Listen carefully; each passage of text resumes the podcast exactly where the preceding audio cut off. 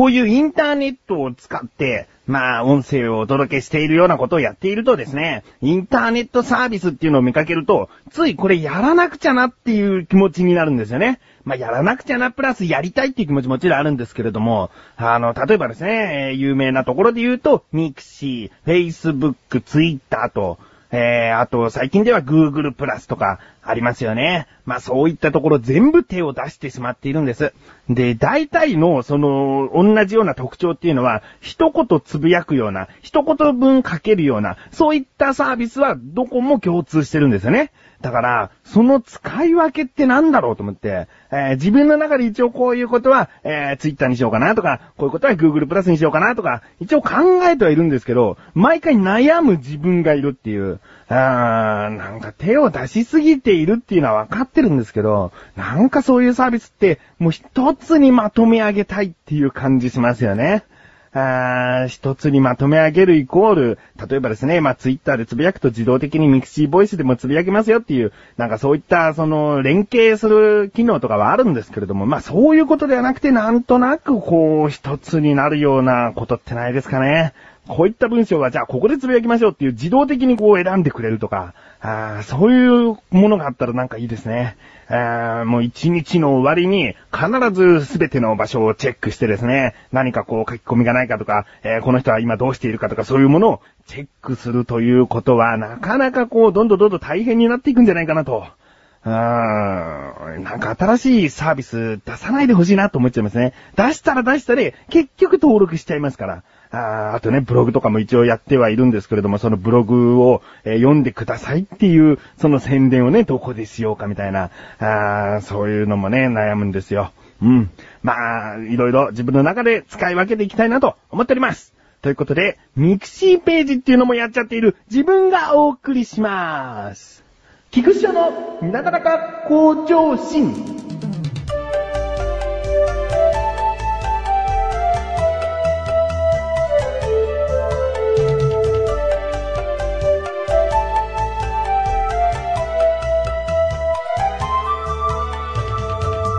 まあ、さらっと言いますけれども、ミクシーページっていうのはミクシーがまた別に行っているサービスというか、あの、ミクシーに登録してない人でも見れるというようなページが作れるということで、一応その、菊池制作音声番組っていうようなミクシーページを作りましたね。あーまあ、そこでまたつぶやくようなことができるんですよ。一言分書いたりすることもできるんですよ。で、ね、使い分けていかなきゃなと思っております。うん。ということでね、まあ、今回はこの話を主にしていきたいわけではなくて、食べ物の話をしていいですか？あのー最近テレビでですね、ファミリーレストランの、まあ、例えばじゃあミートソーススパゲッティが、まあ美味しいと、料理評論家の方だったり、え料理人の方だったりが、え点数なんかをつけてですね、えーこの料理はもう満点です、みたいなことをね、言うわけですよ。で、そのテレビ番組を見ていると、ああ、このミートソーススパゲッティ食べてえなと、えーもうテレビの戦略にやられているのかもしれないけれども、食べたくなっちゃうんですね。で、そのファミリーレストランに行くと頼みます。うん。でね、食べてみると、うーん、そのテレビで言うほどの感動とか凄さというものが自分には感じられないんですね。で、これっていうのは、やばいなと思って。で、これ何がやばいかって自分の舌がやばいなと思っていて。で、これはじゃあテレビのその評価、評論っていうのが大げさなだけなんじゃないのという見方ももちろんできるんですけれども、そういったテレビ番組っていうのは、最近あの、美味しくないものは美味しくないというか、まあ、こうした方がもっと美味しくなるってことで評価が、えちゃんと低いものもテレビで話しているんですね。だから、これがとっても美味しいっていうのは、その料理人の方とか料理評論家の方からすると、正確な情報なはずなんです。うん。えー、だから、その自分の舌がやばいなと。これを食べて、あ、確かに、こういう食材が入っているからより風味が増して、普通のミートソーススパゲッティとは違うなと感じるべきだったんです。で、これがなんで自分は感じられないのかというと、その料理評論家とか料理人の方というのは、えー、普段そこまで安いものを食べてきてはないと思うんですね。で、えーそのファミリーレストランのミートソーススパゲッティを食べた時に、これは一皿1800円ぐらいするあそこのお店と似ているとか、これぐらいの味を出せているなら、もっともっと価格が高くてもいいんじゃないかなと。こういった意味で、このミートソーススパゲッティは満点ですよって言ってる気がするんです。ということはですね、えー、もう普段からファミリーレストランの味というのはこういうもの。コンビニのスパゲッティはこういうもの。レトルトのミートソースっていうのはこういうものっていうことを、より庶民として自分は分かっているから、その、えー、高いものから安いものまでの基準っていうのが全然作られていないんですよね。えー、もうこの価格でこの味は当たり前なんじゃないのっていう、今自分のそういう舌なんですよ。だから、これはね、何が一番まずいのかというと、もう価格による味の評価っていうのは全然違うんじゃないかなと。もう全くファミリーレストランと同じような味でも、個人経営でやっているちょっと高めなイタリアンレストランでは、もう全然1000円以上の値段で提供していたりするということなんですね。つまり、これはどちらかというと、そのファミリーレストランとか、そのコンビニとか、えー、レトルト食品の、その安く、え、してくださっている、そこの、えー、出しているミートソース、もっとまずくていいんじゃないかなってことなんですよね。えー、美味しいものをね、できるだけ安くっていうのは、とても庶民の自分としてはありがたいことなんです。だけど、もうちょっと価格相応の味になってもいいよと。えー、そうすれば、料理評論家の方とか料理人が評価した、その通りの、えー、まあ、結果を、えー、味わえるんじゃないかなと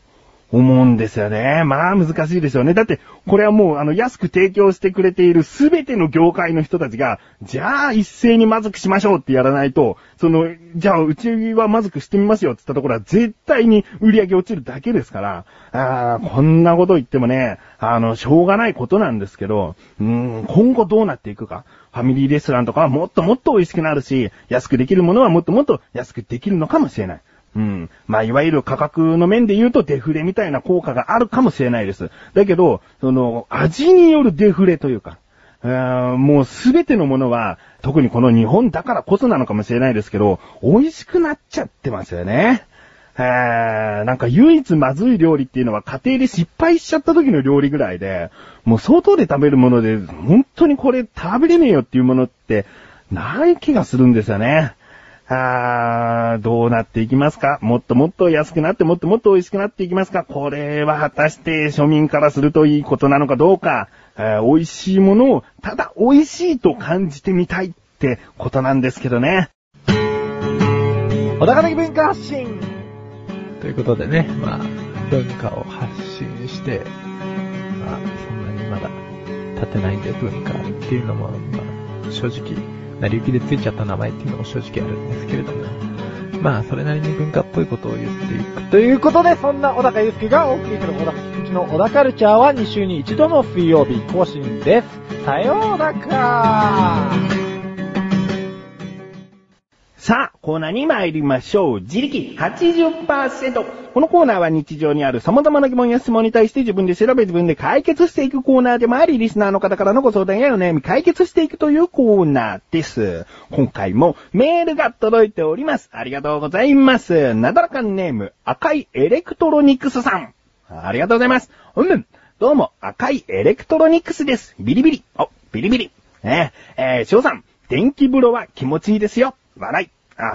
電気風呂ね。えー、自分の周りの人はですね、嫌いな人いますけど、好きですよ。うん。あのー、なんつうんですかね。感じたことのない、その、刺激ですよね。うーん、あの、スーパー銭湯とか行くとたまに電気風呂ってあったら一度は絶対に入ってみます。うん。で、たまにすごく強力な場合があって、そういう時はもう思わず出てしまうんですけれども、あの、いい感じのね、刺激の強さの場合は、ゆっくりこう使って、何がどう効いているのかな、みたいな、あのですね、半信半疑で入っております。一応調べてみたところ、まあ、マッサージ的な効果、体を温めつつ内部を刺激することで肩こりとかリウマチとかそういうものを、えー、治していくよと言われていますね。だけど誰しもが効果あるといったわけではなさそうです。科学的にはちゃんと証明されていないとか、えー、いるとか、えー、らしいですね。でも自分は好きです。ね。えー、続き、さて、本題。ある天気のいい日に空を見ながら歩いていると、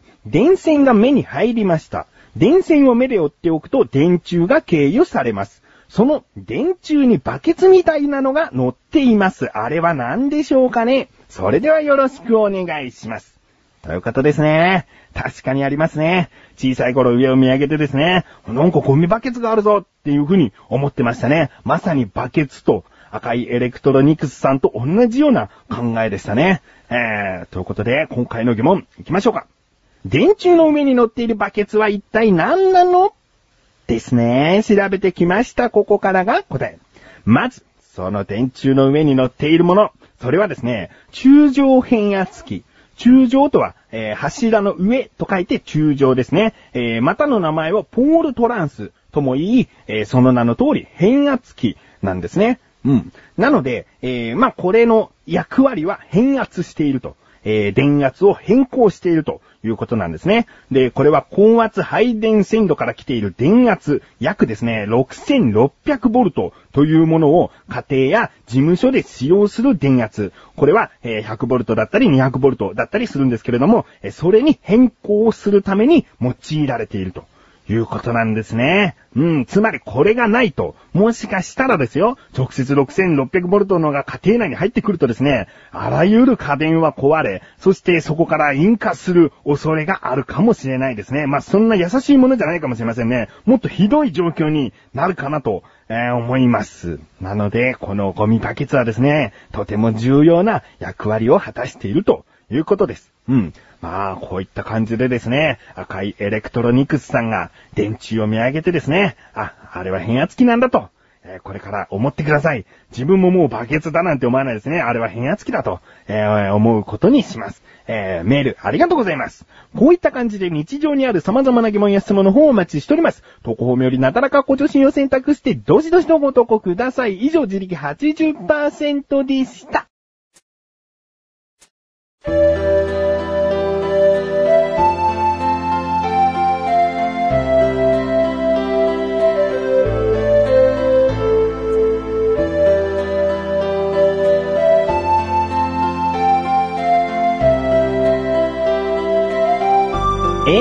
ンプニングでですね、いろいろとインターネットサービスを利用して、なんか使い分けに困っているなと言って、で、最後の方にミクシーページもやってるよなんつって、でですね、もう一つね、まあ、これは、まあ、ソーシャルネットワーキングサービスとか、えー、ツイッターとかそういったものとは違ってですね、ザ・インタビューズっていうのがですね、こう、ちょっと世間的に流行ってきてるみたいですよ。うん。で、自分はもう早速手を出してしまっているんですけれども、これはですね、まあ、一見ブログみたいなものなんですけれども、その、何が大きく違うかというと、自分勝手に記事は書けないんですね。なんか今日はこういうことがあったからこれを日記みたいに書こうと思っても書けません。なぜかというと、インタビューズというだけあって、人から質問されないと書けないんです。えー、人から質問されたことに関してもちろん、えー、書くことが当たり前なんですけれども、それが来ないと記事が書けないようになっております。なので、まあ、質問とかがあった場合、それにお答えするということで、えー、成り立っていくザ・インタビューズ。うん。今のところですね、自分はこういった音声配信とかやっておりますので、えー、横断歩道という名前の由来は何なんですかとかね。あと、まあ、なかなか補助心の自力80%の疑問は今までになんで被らないんですかとか、なんかね、そういった疑問の方もお答えしております。他にもですね、学生生活はどうだったんですかとか、まあそういった、えー、質問の方もありまして、えー、答えております。気になるという方はですね、自分のブログにまず行っていただきたいと思いますので、リンクページにある、えー、商談歩道というブログサイトから、ザ・インタビューズ、飛んでみてください。で、読んでみてください。えー、まあ、こういったね、なだらか向上心とか他の音声番組でも話せない、うん、話さないようなことがですね、えー、お答えできてるんじゃないかなと思います。気になるという方は、ぜひ見てみてください。そして何かお聞きしたいことがあれば、お手数ですが、ザ・インタビューズにログインしてから質問の方を、えー、どしどしとお待ちしております。ちなみに質問をした場合、完全匿名となるので、誰から質問が来ているのかというのは自分はわかりません。えー、なのでもうご自由に、そしてなんか聞いちゃいけないんじゃないかな、これはっていうようなことをですね、もうズバッとこう、質問してみてください。うん。ということで、えー、終わっていきますよ。なかなか向上心は毎週水曜日更新です。それではまた次回、お相手は菊池翔でした。メガネタマーニでもあるよ。お疲れ様です。